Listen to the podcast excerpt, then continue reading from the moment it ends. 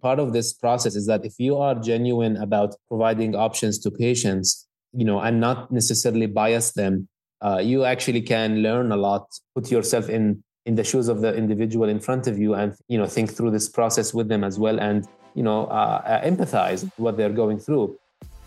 You're listening to Parallax from Radcliffe Cardiology in association with MakeADent.org. Here is your host, Ankur Kalra, MD,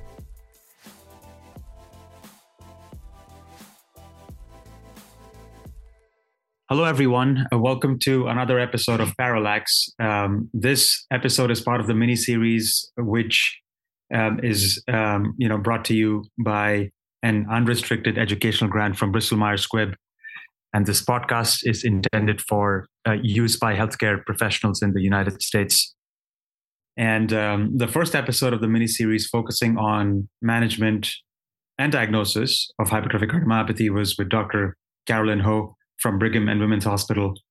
Um, this episode, we have another expert, uh, a national expert uh, in the field um, of hypertrophic cardiomyopathy, uh, Dr. Ahmad Masri. He is a cardiologist and director of the Hypertrophic Cardiomyopathy Center at Oregon Health and Science University.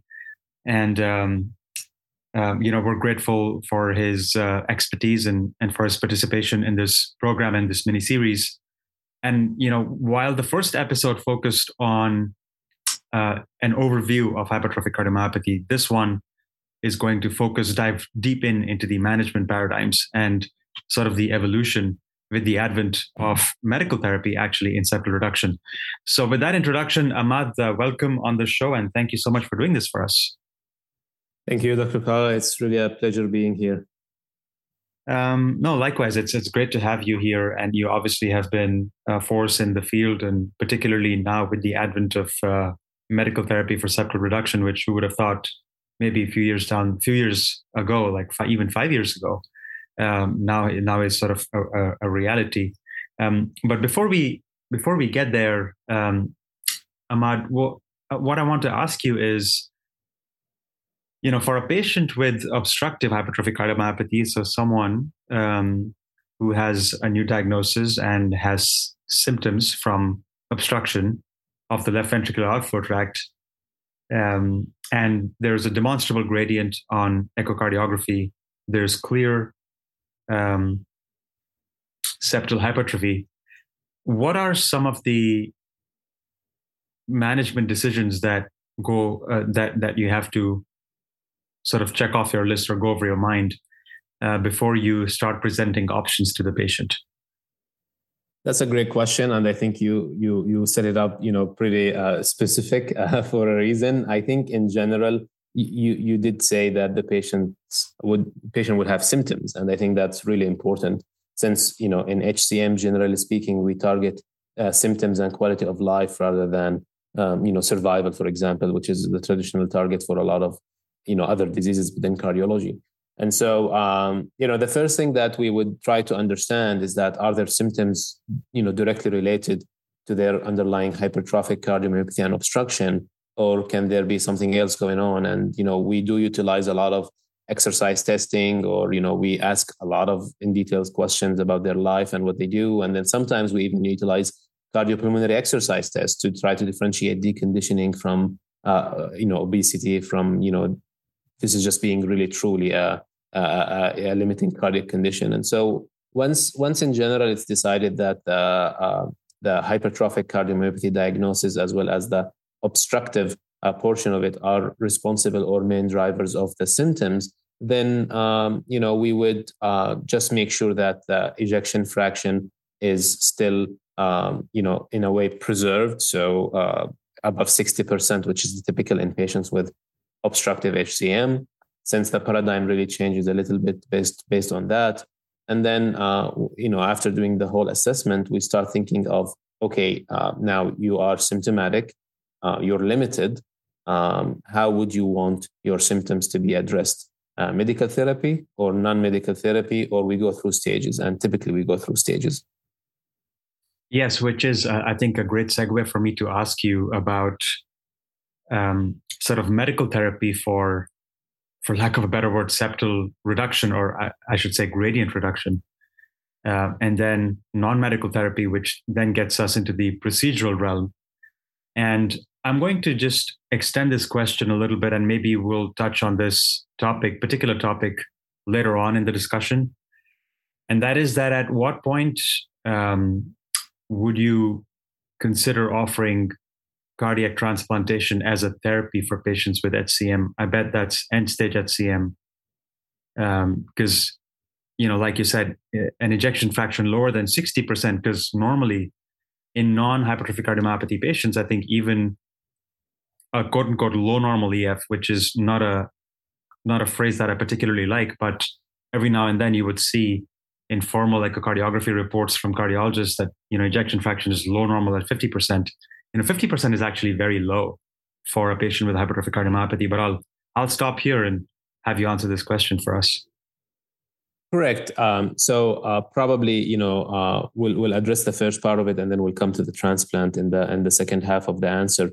Um, so you know again we go back to the concept of you know what are the symptoms and how we're going to be addressed. Uh, traditionally, you know, if we are recording this, you know, a year ago, two years ago or so, we would have said that you know really we're in a way limited medically uh, with what we have. Um, we traditionally have used uh, calcium channel blockers and beta blockers to indirectly, um, you know, lower the heart rate by, you know, maybe some minor negative inotropy. Uh, we're trying to achieve uh, some relief for patients by using those those drugs. Uh, we typically use one over the other. The guidelines recommend always for beta blockers first, um, which is which is important also to mention that there have never been a multi-center uh, randomized placebo-controlled clinical trial of uh, uh, any of these medications actually in hypertrophic cardiomyopathy. Uh, just you know, in 2021 we had um, you know uh, a, a, trial by Dybro uh, published in in JACC, and that was a, a crossover study of 29, 30 patients. Um, showing, for example, that metoprolol reduces the gradients somewhat. Um, it doesn't affect peak VO2 it improves NYHA class a little bit. It doesn't affect NT-proBNP, for example, or, or, or which is a measure of wall stress. And so, so this is traditionally what we had at a first line. We still have it as a first line therapy, typically when patients present. And then, um, depending on where you are in the country and which geography and practice, uh, or in the world even, uh, disopyramide was, um, you know, very logical next step uh, in in a lot of patients. Uh, it's, as you know, and traditionally had been an antiarrhythmic, but because of its uh, uh, negative, uh, negative inotropic properties, we have been using it more in hypertrophic cardiomyopathy than any other indication. And uh, that had to be combined with an AV nodal blocker to avoid any of the unwarranted or unintended um, adverse adverse events from it. But generally speaking, you know, DISO uh, pyramid had a lot of issues aside from having uh, side effects of uh, dry mouth, GI side effects, you know, urinary retention. Uh, you can't use it in glaucoma and prostate issues and whatnot. Even aside from all of this, typically it either upfront in a third of the patients or so doesn't even work. They they don't have any improvement in their symptoms, or uh, even after an initial improvement in the symptoms, there is a very frequent tachyphylaxis that happens uh, with it. So when we even looked at our internal, and we were using it in almost every patient after AV nodal blockers if they if it's not contraindicated before you know septal reduction therapies. And when we looked at our data for a couple of hundreds of patients, you know, this is not published, but we were just, you know, wondering as newer drugs are coming, let's just take a look. And at the time, you know, I think about two thirds of our patients uh, either, you know, never filled the, the, prescrip- the initial prescription or couldn't tolerate it or reported after the follow-up visit that they couldn't uh, uh, you know uh, handle you know uh, or they didn't feel you know much benefit even though they didn't have side effects. And so um, that led us to uh, in a way a large chunk of patients historically speaking would then be offered septal reduction therapies. And with septal reduction therapies the main two ones that we are talking about are uh, septal myectomy which is a surgical intervention, open heart surgery. And uh, the other one is alcohol septal ablation, which is an interventional uh, procedure. Um, uh, that's done through a coronary angiogram and uh, intervention with, with, with alcohol in one of the septal branches. And, you know, there's been many, many, many studies um, comparing the two. I, I think the point is actually not comparing the two necessarily. The point is what is a good fit for the patient in front of us in the clinic, and I'm sure we'll talk about that uh, uh at a later uh, point. Um, and within the last year, we've had uh, in 2022, FDA approved the first cardiac myosin inhibitor, which is uh, mavacamten. Uh, mavacamten works uh, by directly targeting the sarcomere, which is thought to be the um, you know unit uh, involved in the uh, primary underlying pathophysiology of hypertrophic cardiomyopathy, where you have excessive actin and myosin interactions. And with using a myosin inhibitor, the thought process is that you use enough of it to inhibit some of these uh, interactions so that you counteract the hypercontractility that you see. And so it's approved for symptomatic obstructive hypertrophic cardiomyopathy in NYHA class two or three after the patients, fa- in a way, failed first line therapy, which is beta blockers and or calcium channel blockers. And they remain obstructive with a peak gradient about 50. And so that introduction of mavacamten have changed uh, some practices. Not everybody essentially is widely using mavacamten, and there are certain reasons behind that. We can talk about it, but in general, if you want to appraise all the available therapies, um, you know, mavacamten, you know, does come after that first line, you know, group of therapies, and in between that and septal reduction, and it, it can be viewed as either a standalone therapy after the first line therapy, combination therapy after the first line therapy, or even an alternative to septal reduction therapies if patients want uh, that to be the case. And then finally, I'll, I know we'll dive in more into the septal reduction therapies, but I'll just mention quick point about transplant, which is very important. I think this is a, frequently forgotten route of treatment. It is not, you know, on its own a good outcome, uh, sometimes, you know, transplant is being viewed as one of the uh, treatment options. It's a bail- bailout option in a way. We'd like to be able to take care of our patients, all of them, so that none of them progress to that stage. But currently, this is not possible, obviously. And as the patient progresses, typically they lose their gradient. And so that's one thing that, you know, patients and, you know, some, some physicians, you know, uh, uh forget at times is that going from an obstructive state to a non-obstructive state spontaneously without an intervention while symptoms are worsening is actually not a good thing. Um, it's it just means that the ventricle is failing and uh, as you you know uh, mentioned uh, an ejection fraction in hcm is typically in the mid 70s and so by the time you know you are 55 or 50 or 45 you have moved a very long uh, uh, uh, you know distance from where you were initially and these patients tend to be very, very symptomatic. They tend to perform really poorly on functional testing, and they tend to start running into a lot of arrhythmic events, either atrial or ventricular. And you know, thankfully, we do have exception uh, uh criteria that we can uh, you know evaluate them and list them for transplant when they're eligible. Yeah, no, excellent discussion point. So, Ahmad, let me ask you this. Um, in, in, in a patient in whom you've tried, you know, a beta blocker or a calcium channel blocker for several weeks, I take it it's probably anywhere between four to six weeks. Mm-hmm. And you can correct me if I'm wrong. Is that usually the amount of duration you would trial someone for before you would consider, you know, altering their sarcomeric contraction with uh, a myosin inhibitor? Is that uh, uh, is that a reasonable amount of time you would trial someone on a beta blocker or a calcium channel blocker? Now that we do have a myosin inhibitor. Yeah, uh, correct. I think you know in general you would you, it you would um, in a way tailor it to the patient in front of you and the severity of their symptoms. Um, some patients are really really struggling, so you you you might be on the more on the aggressive side, and you say, listen, you know, we're gonna start with this in you know four weeks or so. Let's let's you know let's have a quick call and see where you stand. Some patients are you know doing much better, so you typically would say let's let's give it a two to three months you know duration and, and see how things would go. Uh, but in general yes you're right. Um, if you know if you are going to derive benefit from um, these medications typically it's uh, you know very rapidly uh, perceived. And um, it's it's more likely uh, to work in patients who have a little bit more of chest pressure or chest pain over uh, the shortness of breath, and in patients who have a higher, a much higher resting heart rate. uh, you meet these patients all the time. You know, there are patients who have a heart rate of 60 and they're severely symptomatic. And you're like, well, you know, we have to go through this process sometimes because it's not really absolutely yet contraindicated in you. But the expectation that, you know, it might not have, you know, you derive the full benefit from this while you meet others who have, uh, you know, a resting heart rate of 90. And, you know, you, you're more encouraged uh, with the trial and, you know, waiting a little bit to see how, how this is going to play out. Yeah, and then you know once you've made determination that you know you're going to start someone on mavacamten, walk us through, um, you know, just the very practical office-based clinical course for these patients. You know, in terms of getting a baseline echocardiogram, what is their starting dose? How do you titrate those based on serial echocardiograms?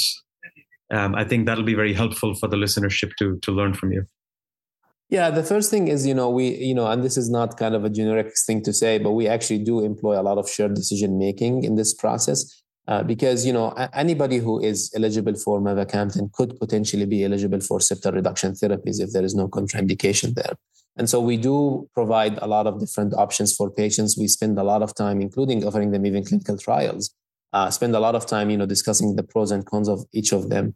You know, the FDA took away from us the ability to um, to uh, have an opinion in a way in how we manage mavacamten. You still essentially have some input, but the first, the most important input is deciding or determining that the patient in front of you is a good candidate for the drug and will actually be able to follow all the rules attached to it. And so these, you know, again, we talked about the general uh, criteria, which is, you know, symptomatic, uh, obstructive with a peak rate above 50, uh, with, um, you know, the indication is for EF above 55%.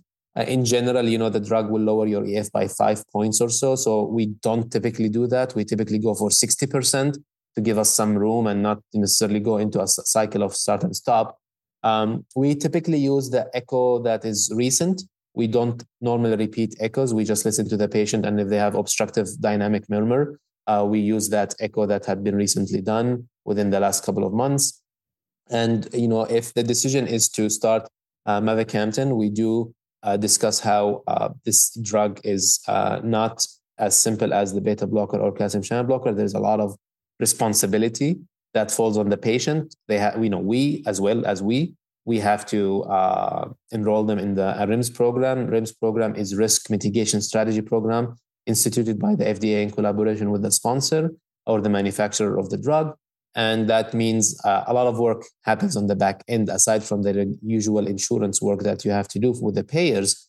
Um, you also have to enroll the patient, educate them about the drug, about the program. The pharmacy has also to con- contact the patient, educate them as well. This is driven by the fact that um, you know uh, you can have systolic dysfunction as an adverse event of uh, having using mavacamten, and while it's you know largely reversible, you know mainly asymptomatic, and you just back off the drug and it resolves, you know the FDA decided that this is for them is a safety concern uh, when combined with uh, frequent drug-drug interactions that are seen. Uh, so the patients again are educated that whenever you use a drug or stop a drug or want to use a new drug, even something over the counter like um, omeprazole and whatnot, you actually or you know using Paxlovid for example for COVID, you have to contact us and the pharmacy and update us on what you're doing because we have to help you through this and manage you as well to avoid any exaggerated response uh, uh, to, to the drug. And so once we put all this on the side, then we go through the process of monitoring, which is uh, everybody, this is universal. Uh, you start on five milligrams. Uh, you can, in, in, in certain scenarios, you can essentially try to go for 2.5 if you are worried about the patient in front of you, but the general is five milligrams and then you do an echo at four weeks, eight weeks, and 12 weeks. You're not supposed to change the dose upward, so you can't up titrate in the first 12 weeks. So the easiest way to think about it is to think about it as uh, cycles of 12 weeks. Just make it easy for yourself. Think about it as cycles of 12 weeks. Every time you go up on a drug or you manage drug or change it, you need uh, some follow up there. And so start at five, at four weeks or eight weeks, if that gradient, and this is unusual, this has never been done before, if the gradient, Valsalva gradient, LVOT gradient is below 20, remember the, you know, as you remember, the obstructive cutoff is 30 typically. But here the FDA instituted uh, 20 as a measure of, you know, super response. And this is just a made up word, but it just means that you might be getting too much uh, inhibition of your uh, myosin in, in the sarcomere. And so you need to back off to 2.5 milligrams. And so if, if the EF looks fine, but the gradient is below, uh, with Valsalva is below 20, you go from 5 to 2.5. And that's a little bit annoying and doesn't make sense to a lot of patients because some of them feel wonderful uh, on the 5 milligrams and their EF is fine and they got response. So why they're going down to 2.5, which would expectedly result in return of symptoms, I think this is from just from a safety perspective. And so at week eight, uh, same story happens. If your peak Valsalva gradient is still below 20, you stop the drug. And then you have to reevaluate if you actually want to keep the patient on this or not. Uh, most patients, uh, you know, about three fourths or like a little bit more than half, you know, cruise on the five milligrams. They get to week 12, and week 12, you decide if you want to go up or not. If they're obstructive still, then you would go up to 10 milligrams, and then you would go again through the cycle of getting uh, follow-up echoes to make sure that the EF looks fine. Uh, and then the maximum dose for mavacamten is 15. So, you know, if you think about it from the get-go, 5, 10, 15 if needed. And then from uh, sometimes you have to reduce to 2.5. So it will end up being 2.5, 5, 10, 15. It's unlikely that someone who had um, you know significant reduction of their gradient on five uh, eventually will need a much much higher dose that's fairly unlikely and the thing that we warn patients from is that even after this initial phase they will still have uh, to go through four echoes a year so the current uh, you know recommendation or the current you know program by the fda which is you know fully enforced uh, upon us uh, if there is no you know physician choice or patient choice here is that you get an echo once every three months and uh, if you don't show up for your echo, and this is a good point, I tell patients so that they don't get upset with us. You know, they get a short supply of the drug. Uh, even initially, they get short supply to cover them for the initial duration. If they don't show up for their four week echo or eight week echo, they don't get the drug. And the drug gets shipped from a specialty pharmacy. It doesn't go to a regular pharmacy as well. And so, uh, and they have to sign for it. So we we go through all these processes. You know, it does sound complicated, but once you have a once you have a setup for it and once you know how to get things done and how to essentially address the, the situation with the patients, I think you know uh, you, get into into a you know a rhythm there that that is you know not as complicated or difficult you know as as I am painting it to be. Um, the one thing to also remember is that the risk of LV the systolic dysfunction does not necessarily fall over time.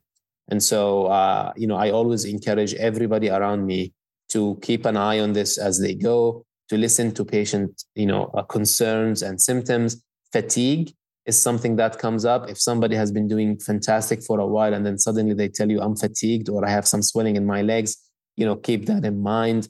Uh, you have to educate the community around you.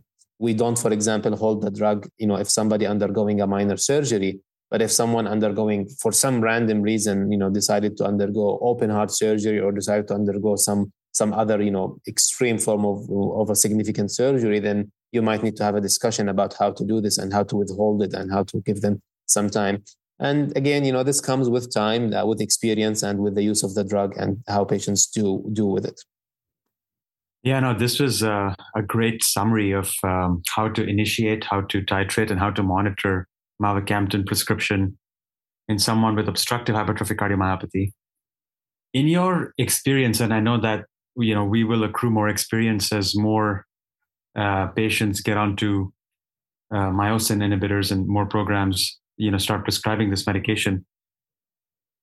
But you know in in your um, you know experience so far um, have you been able to if not halt maybe halt is not a better is not the word that i'm looking for but delay the progression to offering them septal reduction? Or you know in your opinion do you think that they can be stable on mavacamten that they will never need septal reduction? That's a great question. And you know uh, there is a recent trial that also looked at this not head to head but something similar. I'll, I'll, I'll, I'll go over it very quickly. VALOR-HCM trial was a trial of um, 100 and you know a little bit change patients with where they um, where the patients were you know deemed uh, at, at centers to need septal reduction therapy. And they were randomized not to septal reduction therapy versus uh, uh, mavacamten. They were randomized to mavacamten versus placebo with the intent to assess their gradients, their symptoms, and their eligibility for uh, septal reduction therapy at 16 weeks.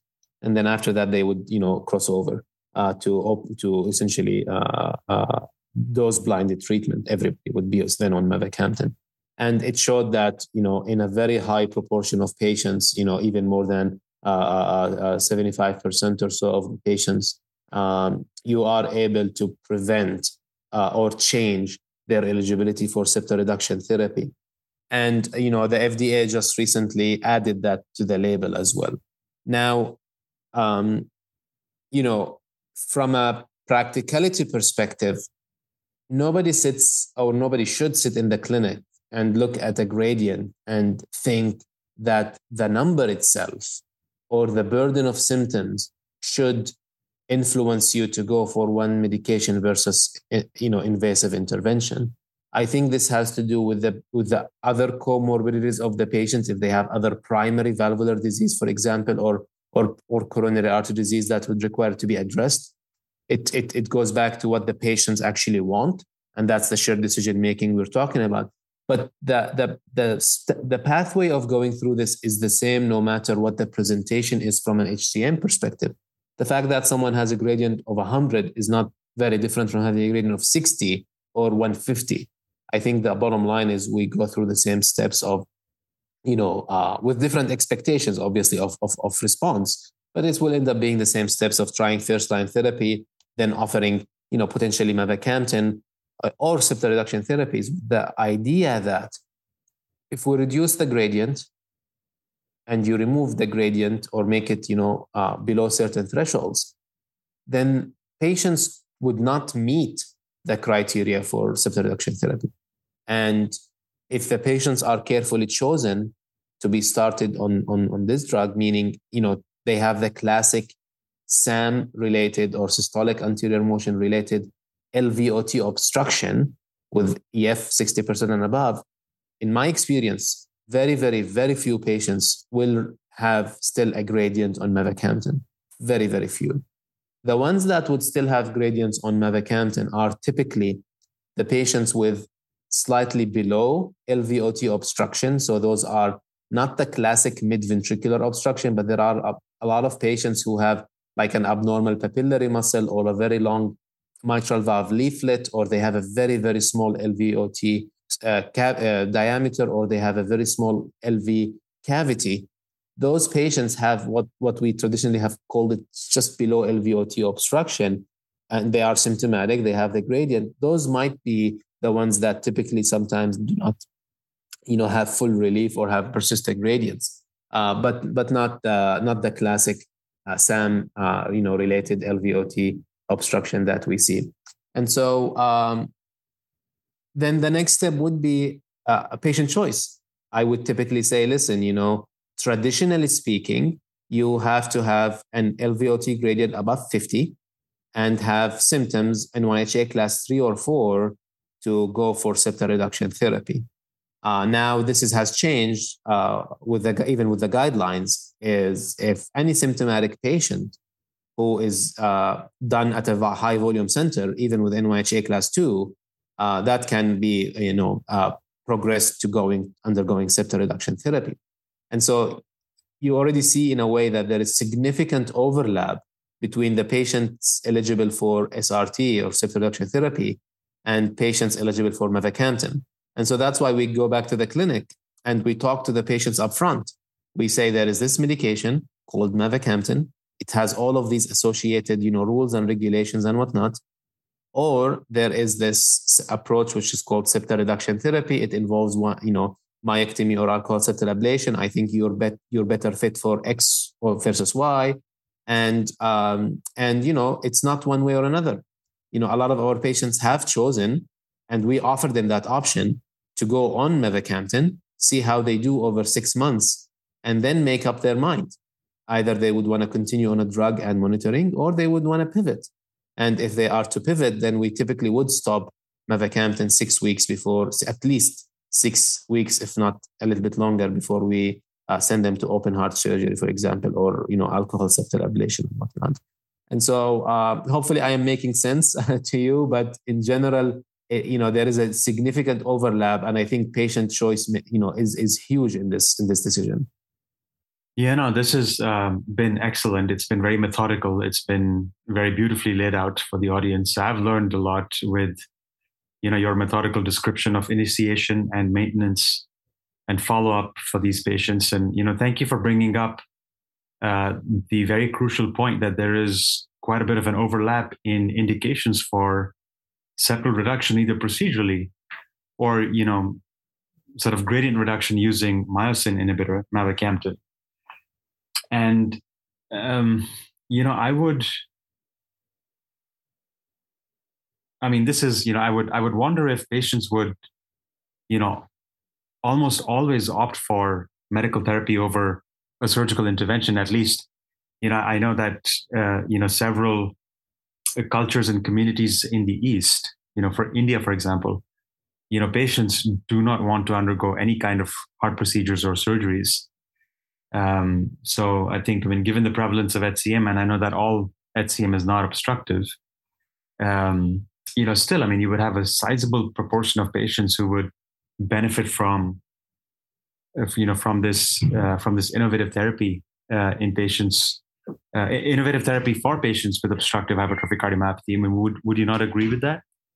So I agree, and you know it's very interesting that we as physicians, you know, learn by experience and by you know reiterative, you know, learning. And part of this process is that if you are genuine about uh, uh, providing options to patients, um, you know, and not necessarily bias them, uh, you actually can learn a lot uh, uh, about your patients by trying to think upfront before you even, you know, uh, offer them the options. If you can guess which one they would choose, for example and this you know reiterative process will may, may you know would make one actually a better physician probably because you then you know put yourself in in the shoes of the individual in front of you and think with them or you know think through this process with them as well and you know uh, uh, empathize what they're going through and you're absolutely right uh, you know if the drug was to be handed to patients without the restrictions that are currently being employed in place and without the REMS program and everything, I think the choice would be much easier.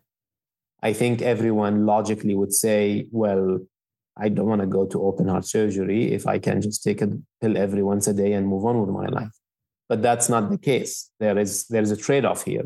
And so what ends up happening when we offer it, the, the, these therapies to patients is that in a way, I can guess what the individual would say or what their would preference would be. Um, in general, uh, the older the patient is, the more they would opt for uh, a medical therapy. And the younger the patient is, the more they would opt for uh, surgical intervention, for example, since we offer really myectomy to young, you know, to the very young patients. And you know, the, the, the I think the thought process behind that, which is very uh, very logical, uh, since nobody knows the future, is that if I can get this surgery one and done and not have to think about this again, then I would want to go for that. But I think it's a lot more complex than this. I think patients, um, generally speaking, uh, we, we emphasize this point a lot that you know the younger you are, the more hypertrophy you have distal to the uh, basal septum. Uh, the geno, if you have genotype, if you have you know a significant family history, uh, we just you know are careful in our discussions that listen, you know, um, even though myectomy is a fantastic intervention, and you know you might go for many, many, many, many years without having an issue, there is a subset of patients who uh, become very classic non-obstructive HCM patients who come back around and become symptomatic down the road. You know, typically it's many years down the road, but that does happen. And you know, we just warn them of these things. And um, but that's exactly, I think, again, pointing out this shared decision making approach is that with this significant overlap between the two strategies, uh, we do offer patients a choice of what they would want to go for. There are patients that we wouldn't offer, though, um, you know, both therapies as equal therapies. There are patients with, for example, aortic valve disease, patients with primary mitral valve disease, in addition to their uh, uh, SAM related problems or HCM related problems. There are patients who would require a couple of you know uh, coronary vessels to be addressed, uh, for example. And so these patients, we would tell them, you know, listen, you know, while it's possible if you want to try medication, it's going to only address one part of the issue, and so we think that you should uh, not do that. There are patients who obviously tell us in the office, listen, I don't think I can do the monitoring you're asking me to do.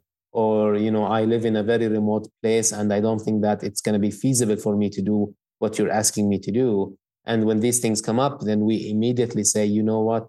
I thank you for your honesty. I don't think we should do this. And so uh, it just tailored to the patient for sure yeah no ahmad I, you know i think this has been a fantastic discussion you know i've learned a lot uh, from it uh, thank you for your uh, you know expertise on this and are there any closing remarks from you? Is there anything that you think I haven't asked you, which I should have asked um, you on this topic? Um, no, I think we've covered pretty much, you know, a lot of the treatment aspects. Uh, you know, I, I, think one thing I always like to mention is that, you know, I can't, you know, uh, stress enough how exciting, you know, the cardiomyopathy space in general have been, and um, what what all the all the new advances and development in the field, uh, not only in hypertrophic cardiomyopathy but also in others. And um, I always encourage everybody to um, always keep an open mind, always you know stay updated and informed about all the advances that are happening. And most importantly, is without the patients and without the physicians who are listening today, who are willing to participate in clinical trials and uh, you know enroll patients and work with them, we would never have progress in medicine. So uh, want to thank all the patients who are listening, all the physicians who are listening, who you know continue to work with us on all these um, you know advances. Because again, without them, we would not be here today talking about newer options for patients.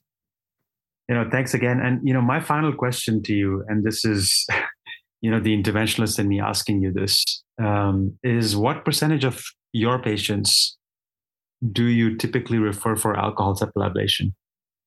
So we used, uh, you know, we're a, we're a myectomy heavy site, and you know, but we did, you know, a good amount of alcohol septal ablation before the clinical trials for myosin inhibitors became available.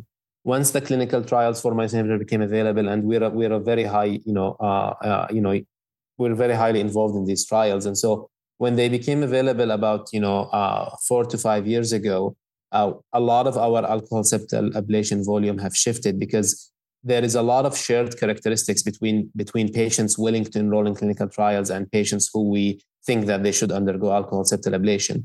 So out of the SRT population that we have, about you know 15% or so end up undergoing alcohol septal ablation nowadays, and compared to the rest who undergo myectomy. Um, that is largely driven by the fact that the majority of our patients who are above a certain age and with a certain amount of comorbidities are being shifted over to um, cardiac myosin inhibitors. And a lot of them are given the choice, and a lot of them choose to uh, typically would go for a, for a cardiac myosin inhibitor, uh, even you know when compared to alcohol septal ablation. Yeah, no, that that makes sense. Excellent. Well, uh, you know, Ahmad, again, this has been a fantastic discussion. You know, thank you so much for being here with us and educating us on this, uh, you know, evolving field within cardiovascular medicine. Oh, absolutely. Thank you for uh, for having me. For those of you who are listening, you know, please share your feedback with us. We are very receptive to your feedback. Uh, please uh, post your you know feedback on Apple Podcasts, SoundCloud, Spotify, you know, even social media like Twitter or LinkedIn. Uh, you know, we are uh, in tune with whatever you have to share with us, and that actually helps us in in getting you know experts and guests like Dr. Masri on the show uh, to explore you know novel topics like the one we did today. Uh, thanks again for tuning in, and uh, we'll see you back another Monday. We hope you enjoyed today's podcast produced by Radcliffe Cardiology in association with makeadent.org. We aim to bring you a new angle of all things cardiology every second week. Review us on your favourite podcast app or send your comments or questions to podcast at radcliffe group.com. To view the series, head to radcliffecardiology.com forward slash podcasts forward slash parallax. Thanks for listening.